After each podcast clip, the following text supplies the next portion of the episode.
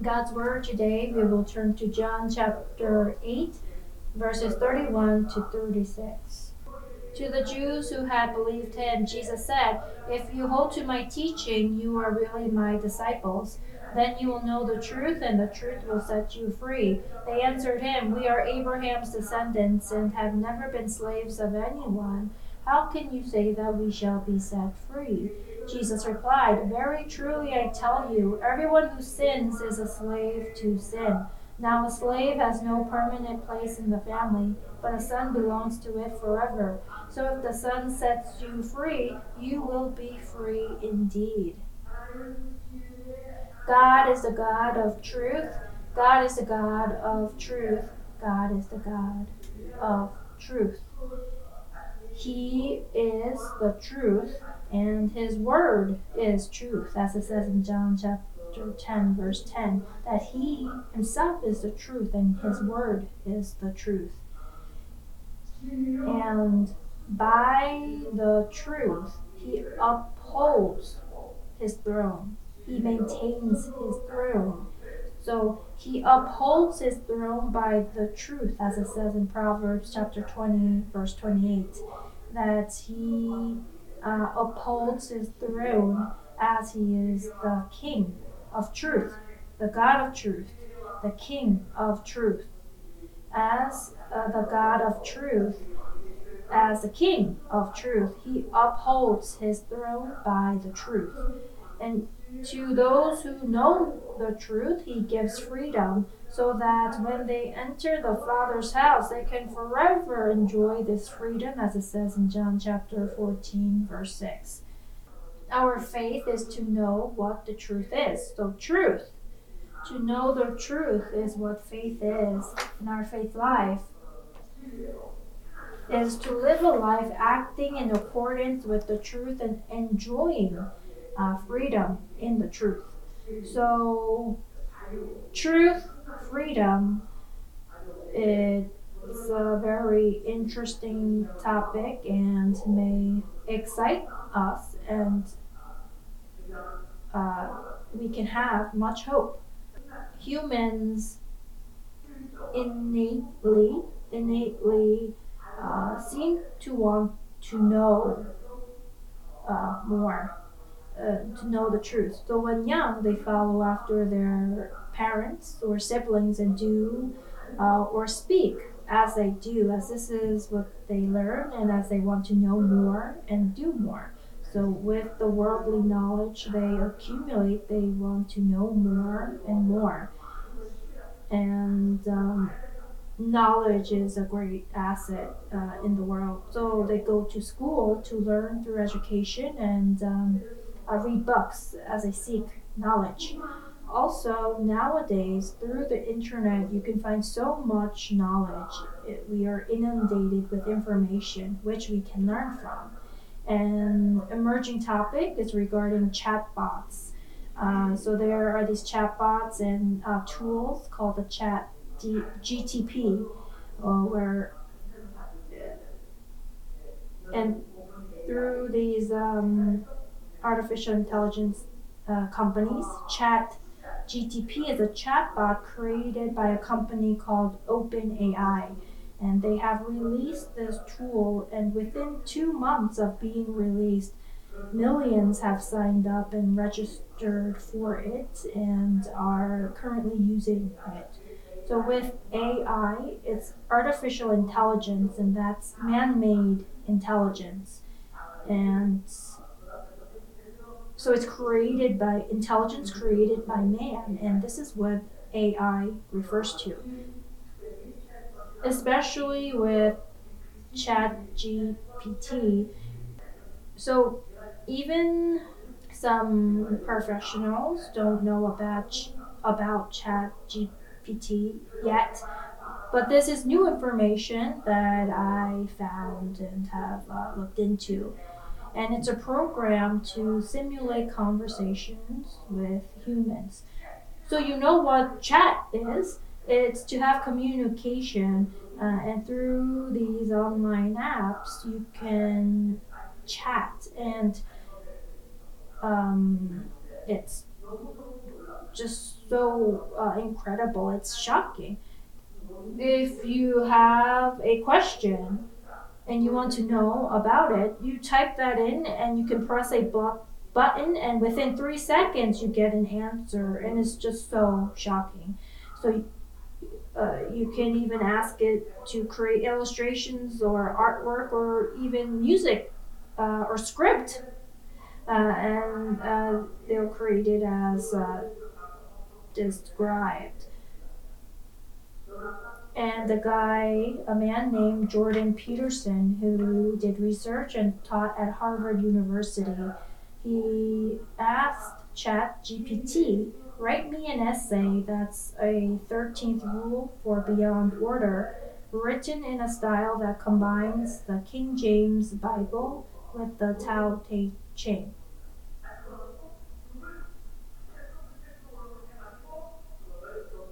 And um, this is what he asked the chat GPT, and within 30 seconds, he received an answer that was four pages long, and it was just so uh, shocking. It was grammatically correct and content wise, it was perfect. So when you read the Bible, how long does it take? You all know. So some of you may feel guilty as you've not even finished one through yet. But this chatbot was asked about writing this essay for the 13th rule, um, and in a style that combines the King James Bible and um, Tao Te Ching and and within three seconds, uh, it wrote an answer that was four pages long, and it was just so he was just so surprised and said, "Wow, this is truly the end of the world. Who can be a professor now that we have chatbots?" You pay a twenty dollar monthly membership fee and can use these apps and these tools and receive these answers easily. It's quite shocking that you can receive such knowledge so easily. And as time passes, uh, as time progresses, these technologies are advancing and uh, becoming smarter. They're becoming better. And, and it's very frightening how quickly its knowledge is increasing. And uh, we truly uh, live in a very scary world. Within uh, the realm of this knowledge um, and information, how can it be retained? It's uh, through education. But now you don't even need teachers because students can interact with these chatbots and receive answers, and they don't find a need to study or go to school for this information. Is easily accessible out there. And as the system of obtaining information is becoming easier, now what will be the result of that? It will be a very scary and frightening outcome. And why is it becoming like so? It's because mankind by nature innately want to know more, and this was derived from Adam, our ancestor. But even uh, before that, from the devil. In Genesis chapter 3, if we look there, in Genesis, how did the devil deceive mankind? in Genesis chapter 3, verse 1. Now the serpent was more crafty than any of the wild animals the Lord God had made. He said to the woman, Did God really say you must not eat from any tree in the garden? He knew what God said, but still asked this question. The woman said to the serpent, We may eat fruit from the trees in the garden, but God did say, You must not eat fruit from the tree that is in the middle of the garden, and you must not touch it, or you will die. You will not certainly die, the serpent said to the woman. For God knows that when you eat from it, your eyes will be opened, and you will be like God, knowing good and evil. When the woman saw that the fruit of the tree was good for food and pleasing to the eye, and also desirable for gaining wisdom, she took some and ate it. She also gave some to her husband who was with her, and he ate it. Then the eyes of both of them were opened, and they realized they were naked. So they sewed fig leaves together and made coverings for themselves. Then the man and the wife heard the sound of the Lord God as he was walking in the garden in the cool of the day, and they hid from the Lord God among the trees of the garden. But the Lord God called to the man, Where are you? He answered, I heard you in the garden, and I was afraid because I was naked, so I hid. And he said, Who told you that you were naked? Have you eaten from the tree that I commanded you not to eat from? The man said, The woman you put here with me, she gave me some fruit from the tree, and I ate it. When, so when the devil first deceived the woman and tempted her, he said, Did God really say you must not eat from any tree in the garden? And the woman said to the serpent, You may eat fruit from the trees in the garden, but God did say, You must not eat fruit from the tree that is in the middle of the garden, or you will die. But the serpent said, No, you won't die. Why do you think he said not to eat it? It's because you will know what good is, and you will know what evil is. As you will know, that is why God said not to eat. So the woman took courage and saw that the fruit was pleasing, and she would gain wisdom and know more, so she ate it. And after she ate it, their eyes were opened. It says, Then the eyes of both of them were opened, and they realized they were naked. So before that, did they not know they were naked? Maybe they had not seen anyone else with clothes and didn't realize what being being naked was. But after eating the fruit and their eyes were opened, their eyes were opened, they realized they were naked and sewed fig leaves together and made coverings for themselves. So coverings for themselves. It's not like the aprons that our kitchen staff wear, but it says covering in this version, to which means to cover themselves. They realized they were bare uh, after eating the fruit, and they realized they were naked, so wondered why they were naked and it was quite um, chilly, and there would have been drops in temperature um, with uh, night and day uh, cycle, but they just lived like that. Uh, like when dogs are cold, they curl up to maintain heat. But at that moment, they realized they were naked as their eyes were opened and uh, couldn't continue to live like that. So they thought if I do something to cover up, it would resolve this issue. So we see here how humans made a self rescue plan.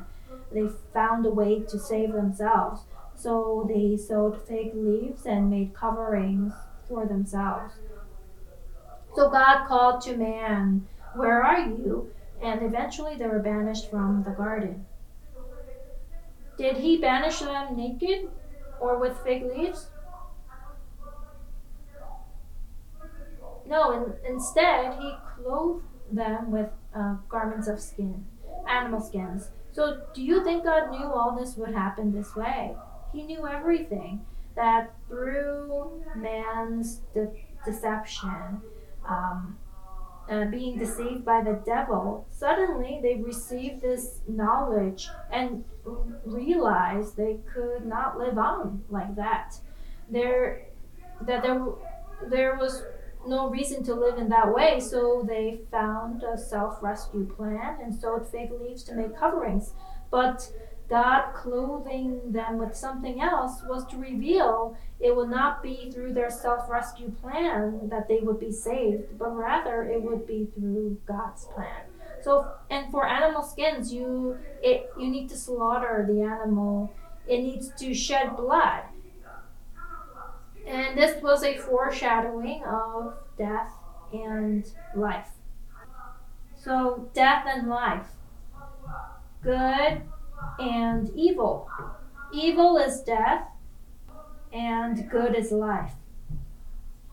So, good and evil, the fruit of the tree of the knowledge of good and evil. So, what is good? Good is life. What is evil? It is death. So, good is blood, and blood and life are the same. So, as a result of eating the fruit, they have now received death and life, life and death. Now they knew the meaning. Ex- the, now they knew um, meaning. They have ex- will experience life and death, good and evil. To know good and evil is to know life and death. And through the animal skins, they experienced it as a foreshadowing of Yeshua to come. That through Jesus Christ's death, they would experience being delivered from death and be given life. And we see starting from Genesis chapter 3 the whole plan of God unfolding. So mankind was deceived by the devil, the prince of this world, who attacked men to deceive them, to make them his slaves, and to give them this uh, knowledge. But because God had a plan, everything went according to it. However, the world and mankind were slaves of the devil, the ruler of death. And history continued on in this way. Then God called the people of Israel and liberated them from Egypt. And he emphasized for them to know, to know, to know that the Lord Jehovah is their God. The knowledge he gave them is your God is Jehovah, and he is the one God. He is the creator God, and he is the redeemer God is what he allowed them to know. So, what did he allow them to know? That he is the one God. Uh, so that's why in the Ten Commandments it says, You shall have no other gods before me, or else they be put to death. So, this was to know the one true God and the creator God who created all things. He can put things into existence and he can put things to an end and through the signs and wonders, though Abraham was past childbearing age, but he was able to have a son. Through this, it was to let them know he is the creator, to let them know this. And whenever they went to battle, Jehovah God was on their side. And as um, their Redeemer, as their Savior, He would reveal that He is the one who to deliver them. So he let Israel know three things that his name is Jehovah, and who is he? That he is the one God, and that he is the creator, and he is the redeemer, the savior. So this is what he allowed them to know. And the to and it says uh, that his, this knowledge is great. It is vast um, as it says in Job chapter 11, 6, that because this knowledge is so great, if they knew God and um, kept His commands, then as God promised, they would experience the existence and the power of God. And so He commanded them to keep His commands. However, if they did not keep the commands, then there would be judgment and punishment that followed. So if they kept the commands, um, then he kept his promises. And if not, then came ju- judgment and punishment. And this was the history of Israel, and they were to continue this. However, they became corrupted, and when they did not keep the law, they experienced destruction, as it says in Daniel chapter 9, verse 13. They became the people of the Creator God, and they received this promise and experienced great signs and wonders, the power of God. But as they were stiff necked people, they forgot this and became ungrateful and did not keep the law. And so therefore they lost their sovereignty and were taken as captives and this was repeated throughout their history. And in the midst of all of this, there was a span of 400 years where they had no prophets and were wondering if God had abandoned them and if they no longer had any hope. But, however, there were still those who held on to the hope that God is the God of their ancestors Abraham, Isaac, and Jacob, and God would keep his promise and would not abandon them. With such hope, they lived centered around the Temple of Jerusalem. So, the temple, what was there? In the temple, there were the stone tablets within the Ark of the Covenant and the name of the God of Abraham, Isaac, and Jacob. And his name is Jehovah. And the God who they knew was Jehovah, the one God, the Creator and the Redeemer, Savior. And they had this hope that such a God would not forsake them. And before this temple, Yeshua appeared. And what did he say? He said, Destroy this temple, and I will raise it again in three days. So, this temple that would be destroyed, the temple of Jerusalem made by human hands, and inside it was the name of Jehovah, who was a one God, the Creator, Savior, the Redeemer God. What kind of God was he? Jehovah God was the God of Israel, the God of Abraham, Isaac, and Jacob, the God of the Israelites. They were his chosen people, and all others, however, were regarded like animals who were a people without God and were treated as such. So, their concept of God and uh, of Gentiles was like a contrast between heaven and earth. That was a big contrast. However, they were to still keep the law, the law. For if they kept it, they would receive longevity and prosperity and be blessed. If not kept, then they would be destroyed. Um, but now um, this era had come to an end. For I have come. So, who has come? The, the Son of God, the one and only Son. Who is He? Who came as the Son of God, the one and only Son? The Word became flesh. Now we have to look at this again in John chapter 1. John chapter 1, verse 1. In the beginning was the Word, and the Word was with God, and the Word was God. He was with God in the beginning. Through him all things were made. Without him nothing was made that has been made. So it says, in the beginning, in eternity, before anything was, before time, before anything, there was the Word. And who is the Word? He was with God, and the Word was God. So he was with God, with God, and he is God. So God is God, and the Word is God also. But the Word being with God, meaning He is one with God, but three persons. So the Father, the Son, and the Holy Spirit, and one of the persons is the Word. So the Father, the Son, and the Holy Spirit, and the Word is referring to the Son. So the Word was God, and in essence, they are the same. They are the same. And in the beginning was the Word, and the Word was with God, and the Word was God. Through him all things were made.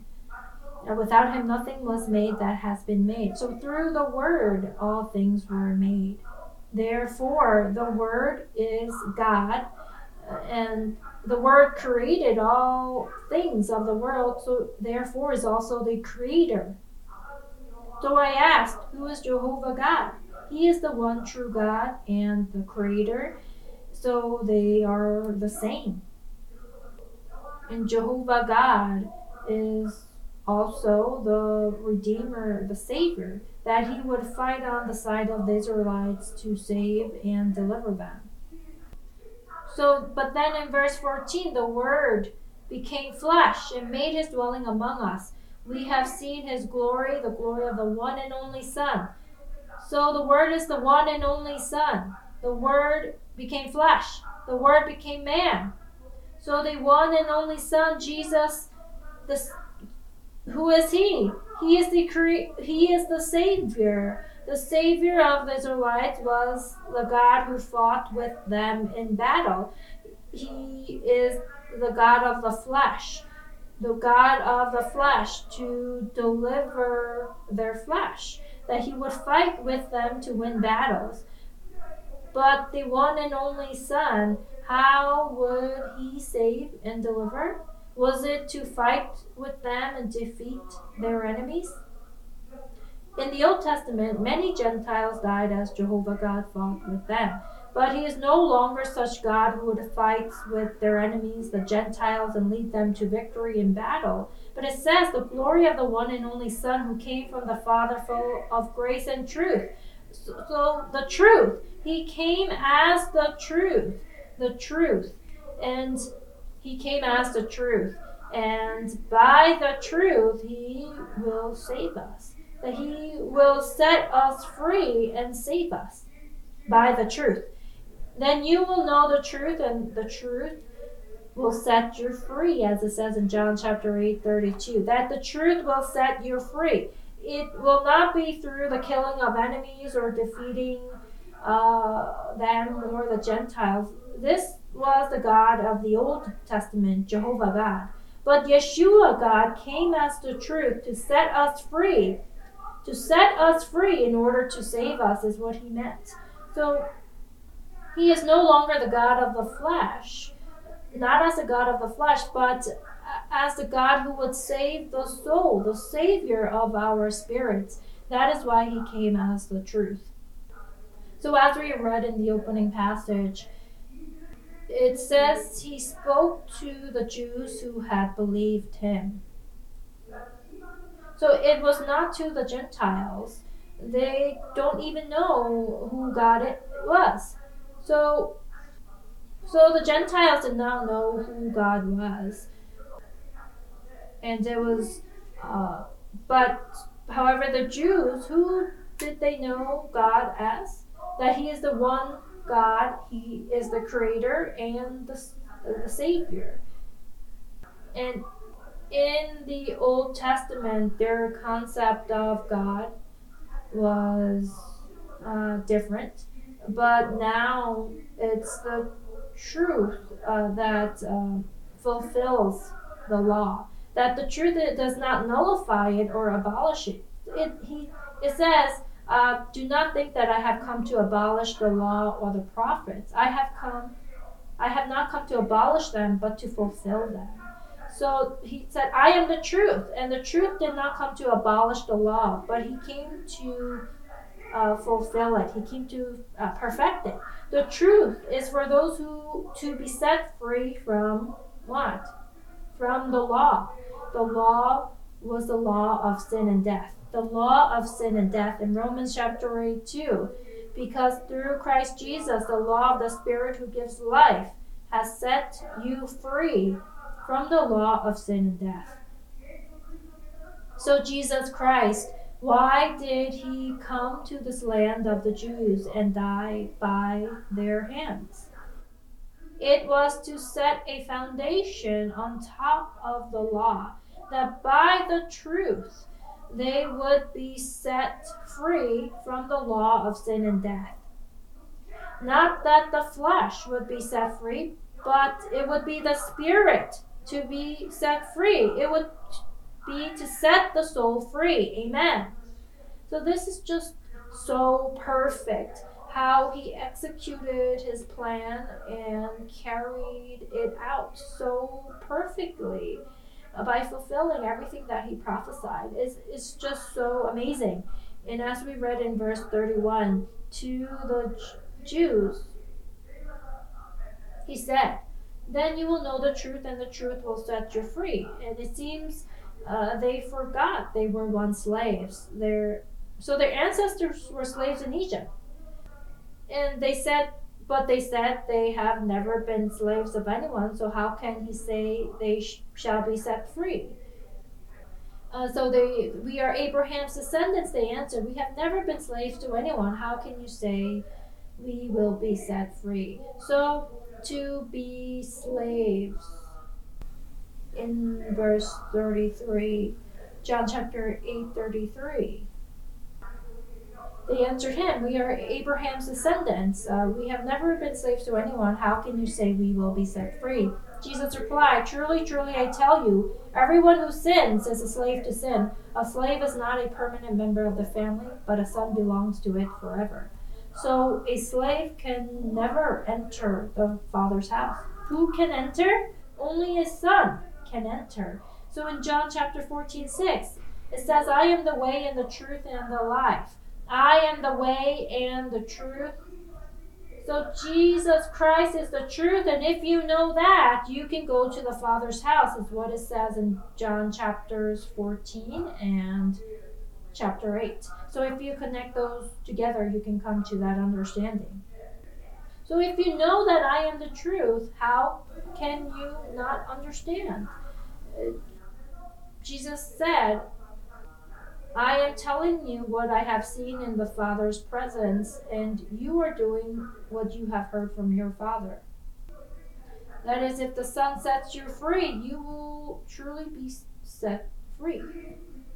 In, in verse 40, he says, I have told you the truth, that I myself am the truth, and what I heard from the Father is the truth. So G- Jesus himself is the truth, and the words he heard from the Father are the truth, and the words he spoke are also the truth. He is the truth. So the truth is something that is true. And it says, then you will know the truth to know the truth. And what is the truth? It is the knowledge of knowing God. That if you know the truth, you will be set free. If you know Jesus is the truth and have the knowledge of knowing God, you will be set free. Set free from sin.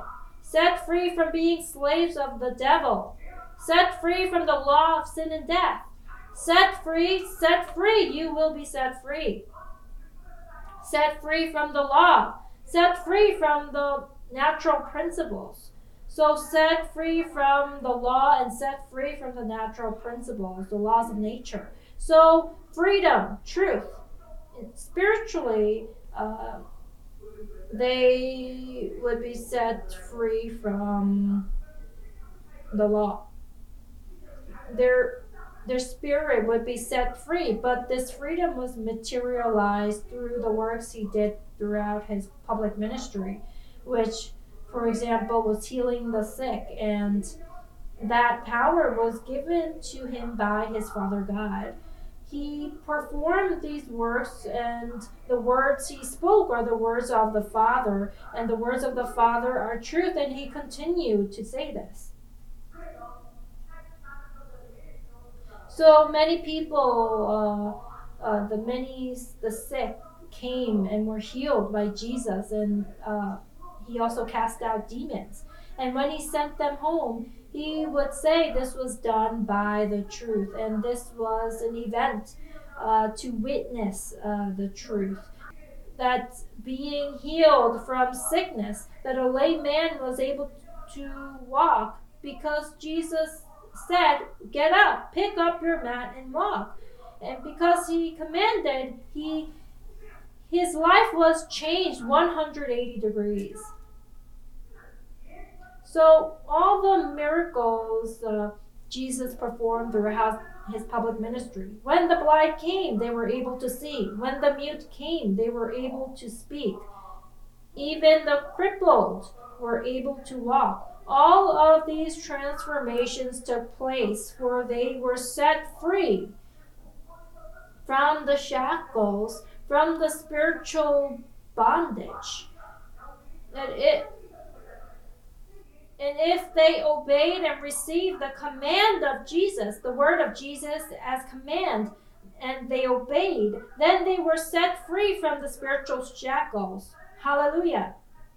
So Jesus is the truth and his words.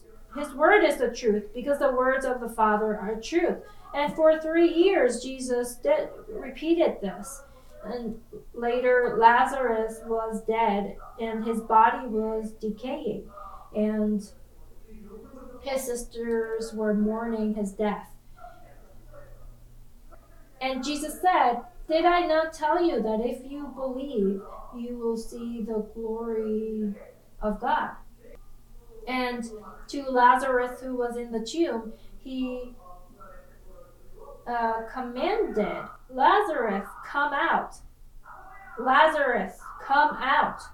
And at his word, at his command, Lazarus came walking out. Say amen if you believe. What kind of principle is this? What kind of law? This is the law of truth, and this is the law. This is the principle. So the truth surpasses the laws of nature, the natural principles. We see out in the world what is happening is um, we truly are in the end times. Truly. And um, these are signs of the end times that uh, it's the works of demons um, that are confusing people and leading them in the the wrong direction. But so therefore we have to be on our guard. But what we see that Jesus that at what one command, though Lazarus's cells were decaying. So can it happen that decomposing cells be brought back to life? But we see Lazarus was brought back to life. Not only his flesh, uh, his body, but even his brain and organs were likely all decayed. But he came out walking, and this is the truth. The truth. And not only that, Jesus also walked on water. Water. So how can anyone walk on water? His disciples were so amazed how their teacher could walk on water, and they were so amazed. And Peter was very bold and said, Teacher, teacher, command me. So we all read this in the Bible, I believe. So Jesus was walking on the water, and his disciples were on the boat, and they saw someone in white clothing, and um, they were frightened as they thought he was a ghost. But they realized it was their teacher, and Peter said, Lord, Peter said, Lord, if it's you, tell me to come to you on the water. Tell me to come to you on the water. And what Jesus said was, Come to come walk to me. Peter likely regretted saying that and was like, maybe I shouldn't have said that. For he saw the water, and if drowned, he would become fish food.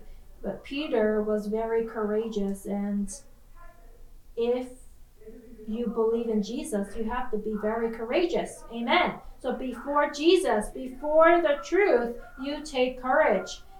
And so at Jesus' command to come, he said he would obey his command, that he would obey uh, and he will walk.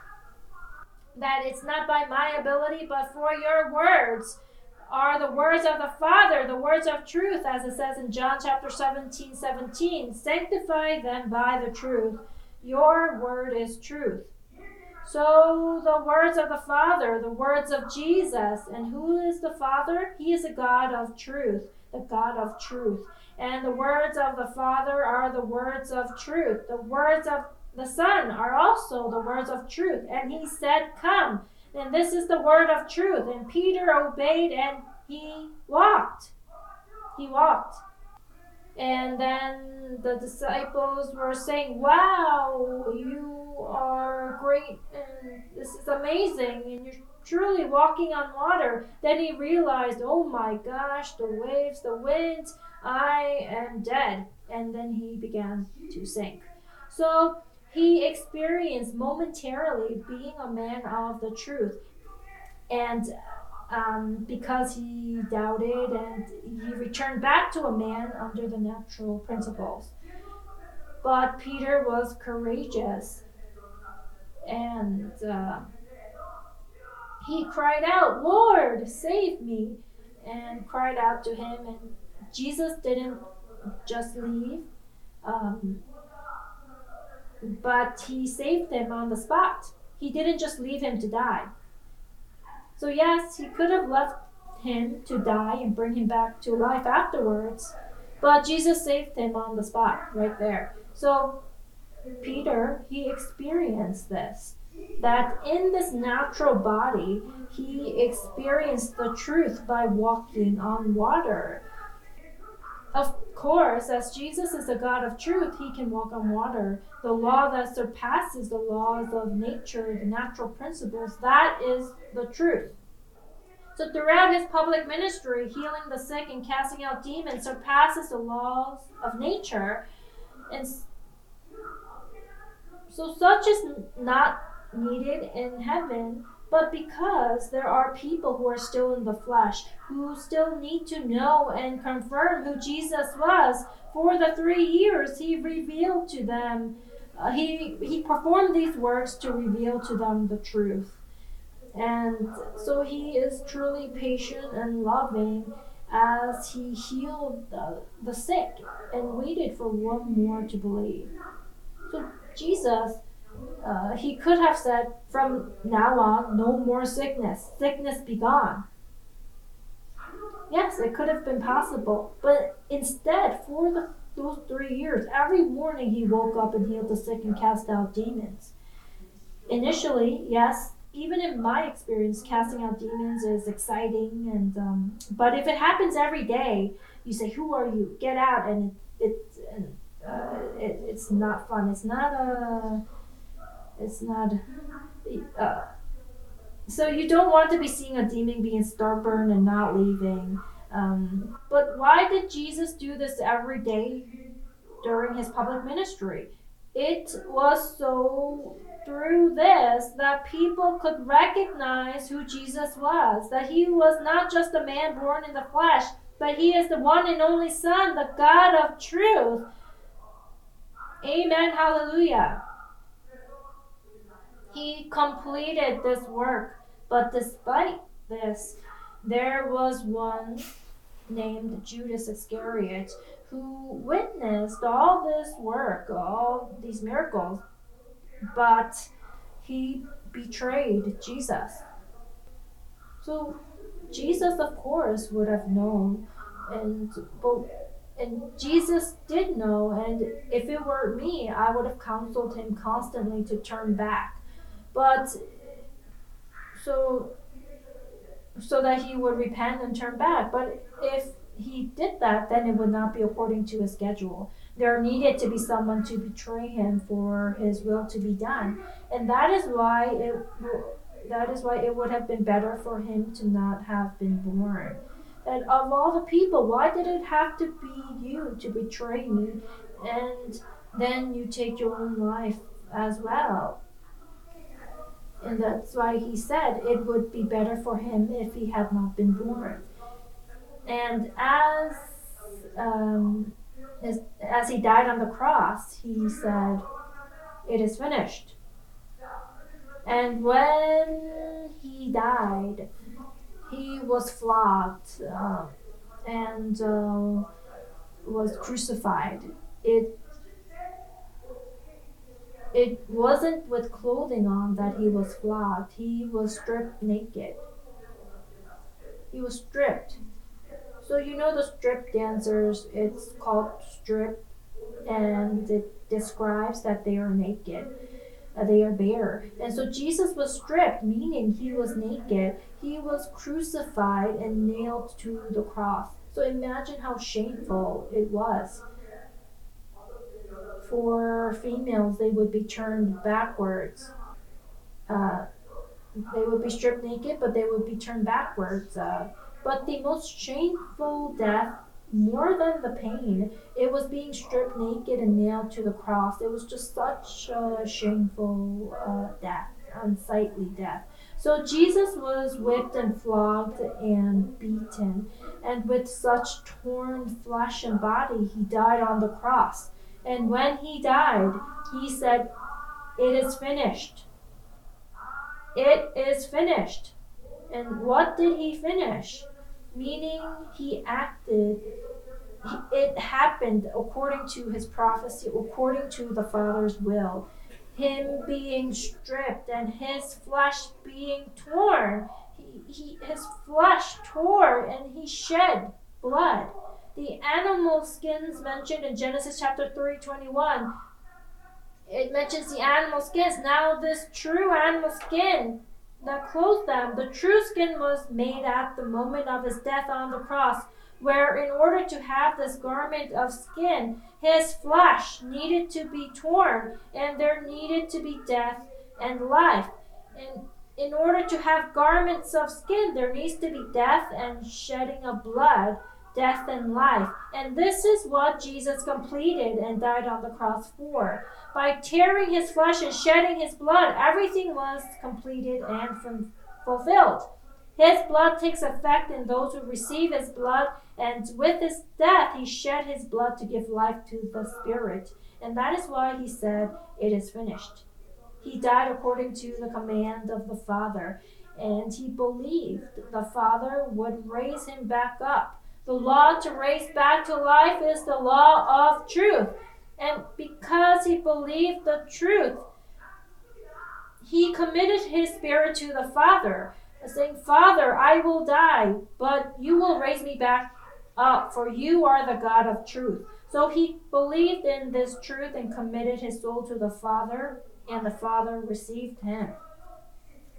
Now, with lies, the one who gives false information, the devil uh, is now condemned. He is a liar and um, he was condemned.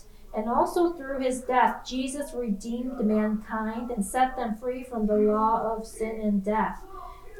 And the blood he shed was sprinkled on the souls of all spirits, and by receiving it, they would experience freedom. It's freedom. They would be set free from the price of sin and death. They would be set free from the past set free from the law of the flesh, set free from the laws of nature. Hallelujah. So set free from what? So set free from what? Set free from the price of sin uh, and death. They would be set free from eternal death. Also, they would be set free. So set free from the price of sin and death, and they would be set free from the natural principles and uh, this is described as the law of the spirit of life. The law of the spirit of life. So he completed this work and he resurrected as the Father raised him back up in three days. The Father saved him and raised him by the truth. That if you do not believe the truth, you cannot believe in the resurrection of Jesus. So the Father saved and the Father raised him back by the truth. And he says, I am the way and the truth and the life. Father, receive my spirit. And by the truth, he was raised back to life. And through this, he opened the way to the Father's house. He ascended to heaven and is seated on the throne as the King of truth. The King of truth. So by the truth, he upholds, he maintains his throne. And he upholds this by the truth, and there is no one to challenge that throne.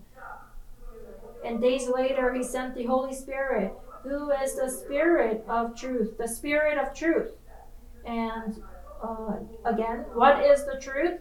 Truth, as I mentioned before, is Jesus Christ. Jesus Christ is the truth.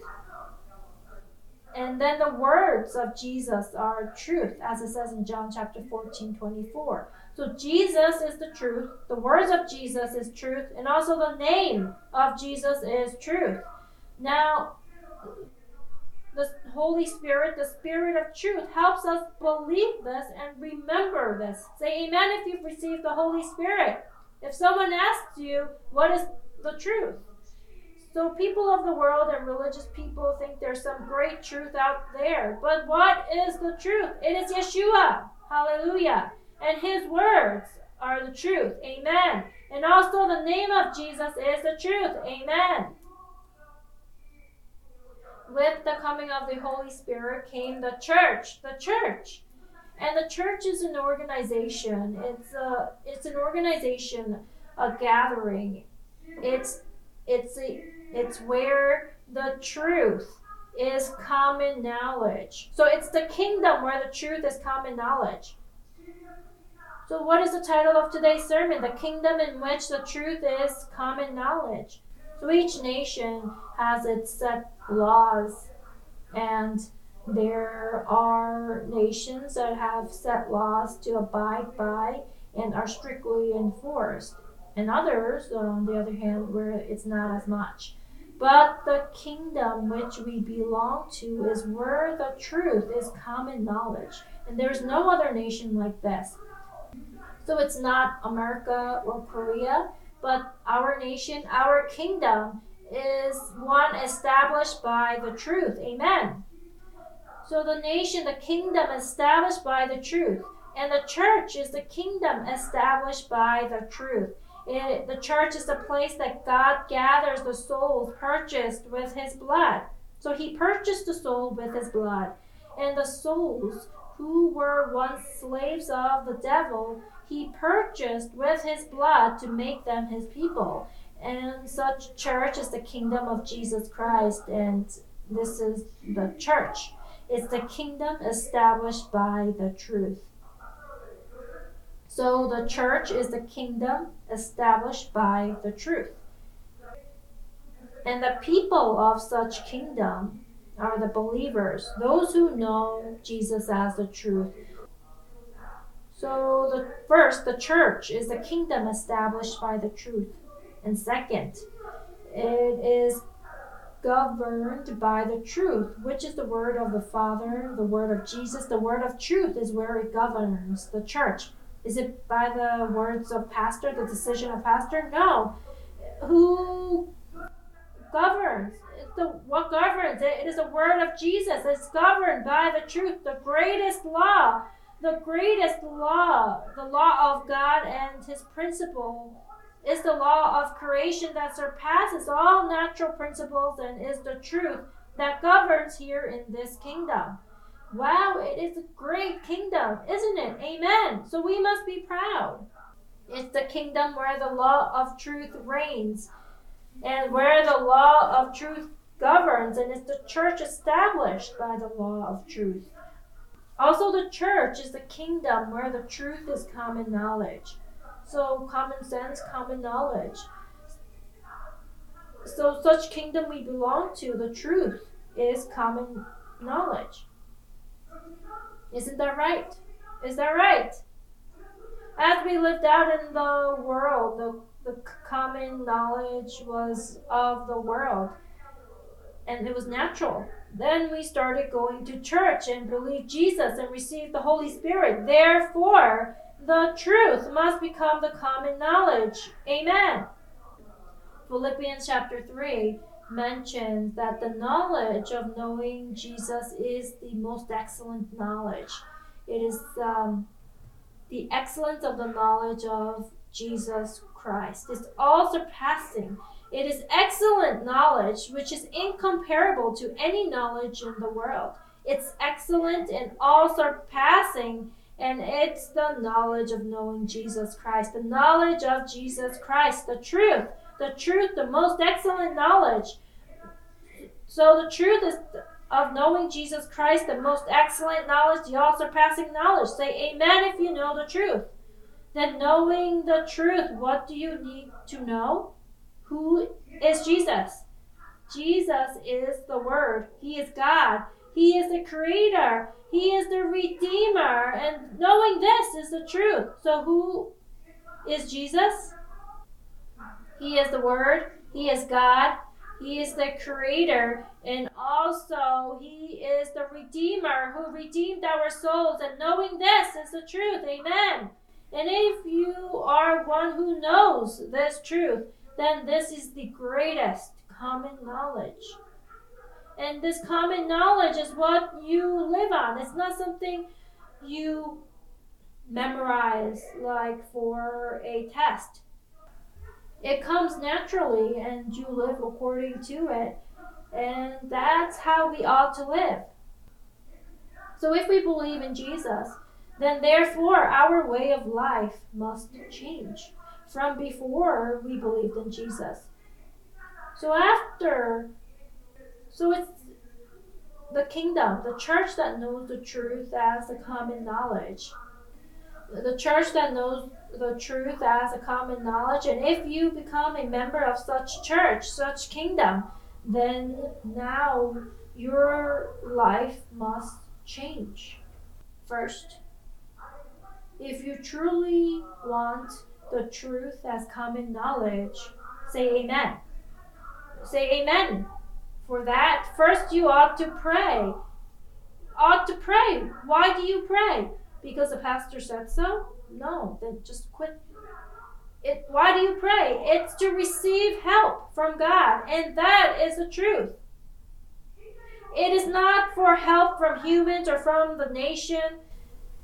And it's just so unfortunate that um, in order to find solutions to uh, different issues we see in the world, uh, there are conflicting opinions from the conservative side and um, and talks of charities and of these relief works. Uh, but it, if you know the truth and you know Jesus as the truth, then there is no need to be concerned about what to do uh, uh, to help the poor or the needy or the sick. There's no need to be concerned. For the truth, you will be set free.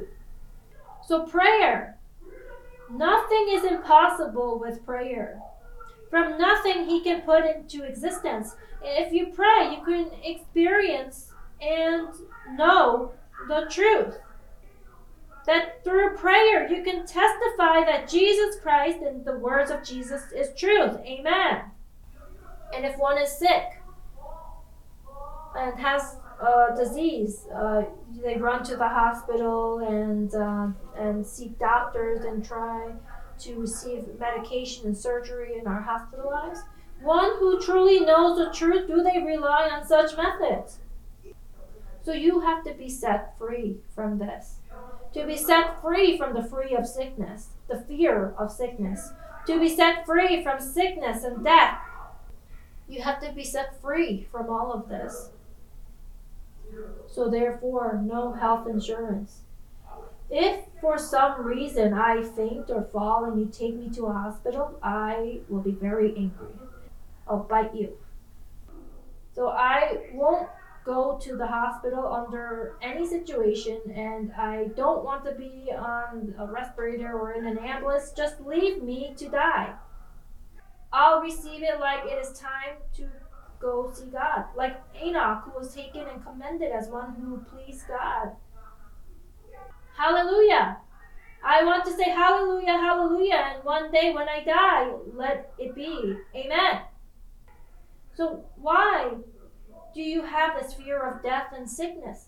It is because you are not yet set free. I am a man of truth. It's okay if I die. It's okay if I live. It's okay if I have sickness. Hallelujah, if I am healed. So you have to surpass all this by the truth. To surpass the laws of nature by the truth. Amen. Jesus said, to lay hands on the sick and they will be healed and demons cast out. Amen. So, in the name of Jesus, we heal and we cast out and we pray in his name. So, let us be such men of truth. And now, we also live with zero possessions, with no possessions. We lay down our wife, husband, lay down our children, we live empty handed. We lay it all down. We surrender it all and we start empty handed. Amen. That even, we, we say to our children, even if I die today, do not expect an inheritance from me. So, Deacon Julie, you are laughing because you have no kids. But as a parent, um, many are concerned about uh, their children and want to leave something behind for them. So these concerns so are because you are not yet set free. But inheritance is not something material, but it is the name of Jesus, the name of God. And if you lay down and leave behind all this, you will receive a hundredfold in this age. So let us turn to Mark chapter 10. Mark chapter 10, 29. Truly I tell you, Jesus replied, no one who has left home or brothers or sisters or mother or father or children or fields for my sake and for the gospel will fail to receive a hundredfold in the age in the present age houses and brothers and sisters and mothers and children and fields along with persecutions and in the age to come eternal life. Say amen if you want to receive eternal life. This is our hope but the condition for that is to lay down all our possessions to get whether to give it to God or to uh, give it to those who need it, to leave it behind, but lay it all down, surrender it all in the name of Jesus. And as one with zero possession, now you receive the name of Jesus and the truth as your inheritance. So therefore, you will receive a hundred times in the present age, and in the age to come, eternal life. So a hundred times for each thing you lay down, a hundred times, and this is the truth. So we are a church that encourages zero possession, no possession. This now this is the very church where the truth is common knowledge. So to be ashamed of having uh, assets or even a house, are we such a church? Amen. We're certain of that, sure of that. Amen. Hallelujah. So in church, you don't have anything. And we say hallelujah, hallelujah. It's natural. Amen. God is just so amazing. Amen. And then, fourth, being persecuted as being crazy. Your parents in Korea are telling you to come back or saying, What are you doing with your life? Um, and you're being persecuted. So we're being persecuted for there's a reward. There will be a reward, as it says in Matthew chapter 5. Rejoice and be glad, because great is your reward in heaven. For in the same way they persecuted the prophets before you. Amen. For your reward is great. So, and fifth, a man of truth uh, is uh, future oriented meaning uh, we leave behind all the things we have committed in the past. You leave it all behind. You put it all behind you. In Philippians chapter 3, verse 1 to 13, it mentions that forgetting what is behind and straining toward what is ahead, to press on toward the goal. Amen. So not so let us not be tied to the past. We are set free from the past. Those are who are in Jesus, those who are in the truth, are set free from the past. And we just go onward. What such nation is there in the world? In other places, you search and see your history and crimes and everything comes up. But those in Jesus Christ, those who know the truth, they are set free from the past. Amen. So we ought to look forward and press on to the resurrection to life. Let us press onward. Amen. So today I spoke of the truth, and the truth is knowing the knowledge of God. In Genesis chapter 3, the reason he told Adam to not eat the fruit of the tree of the knowledge of good and evil is because it's the part of the dispensation of God where Adam would disobey the command and eat the fruit to know God. So, why was there the fruit in the garden? Why did he command not to eat? Because this would lead men to want to know God. And all this was so they would be set free from sin and death and know the truth. And ultimately, they become those who know the truth. However, the ruler of the air, he leads men to misunderstand and leads them in the wrong direction, giving them false information to make them slaves.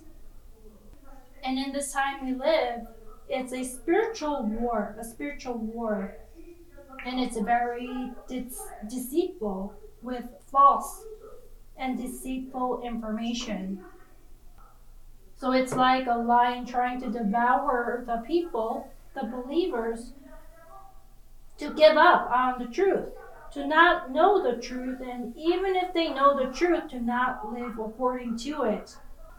And these are the schemes of the devil.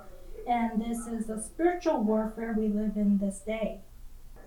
So I mentioned about the chatbot, which is like an idol that cannot talk or speak, for it's a machine. For it's only a machine, but who has given it the function to speak? Who? Who humans have made? But yes, uh, it's the work of the devil. All this is the work of the devil. And mankind thinks it's a cultural advancement in technology, and through this, they're receiving uh, more information. They ask and receive this information and knowledge. But we uh, are truly in the end times, as there will come a time where something greater than the knowledge of humans possess will be in control.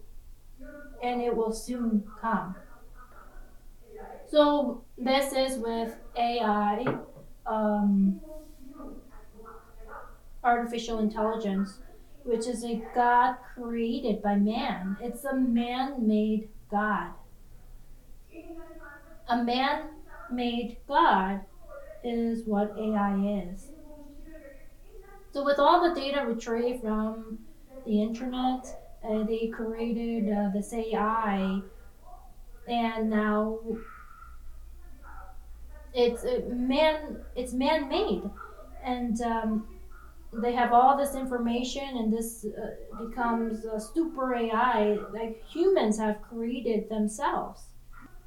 And one day it will rule uh, the world, this artificial intelligence.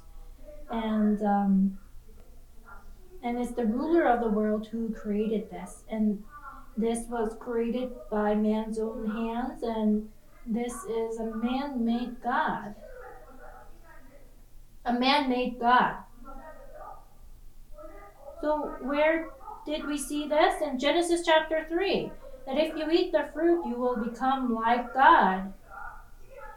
That this day, today, it is happening. Isn't this frightening? So if you eat, you will not surely die. You will become like God, is what the devil said, and how he deceived mankind. And now through this, through the super AI, this God that men have created, it's another God. It's another God that men have created, a man made God. Another God. However, there is no other God than God, and in this time we live in, we have to be on our guards. We have to be careful, watchful. Amen. However, our children are relying on such technology. They can retrieve all this information through AI. They don't need any teachers or educational systems. They have this. Which era are we living in? It's the end times, the last days, truly the end times. When the flood occurred, they were filled with wickedness. It was filled uh, with wickedness, and God had a plan to wipe out mankind. And um, it was during the time of Noah where the, uh, it was filled with wickedness and sin, and he could no longer tolerate the wickedness and evil and all things of the flesh, the fleshly sins. Therefore, through the flood, he put an end to all flesh. However, now it's not just these fleshly sins, but men have created a God with their own hands that will one day rule the world. This. Do you think God will stay put? Now, what will happen is that what will happen? That it will be burnt in the lake of fire, and that day is coming near. So we have to be awake. And every day we live, we we do not know when it's going to end. We're just accelerating towards the end times to the end of the earth. So information is accumulating and it's exponentially increasing, it's accelerating, and soon it will come to an end, and we it will end soon. It will surely end. And what do we have to do? We have to hold, live, holding on to the truth. Amen. By the truth, we can be saved. We have to know the truth to escape from this world. So let us be those who are set free by the truth.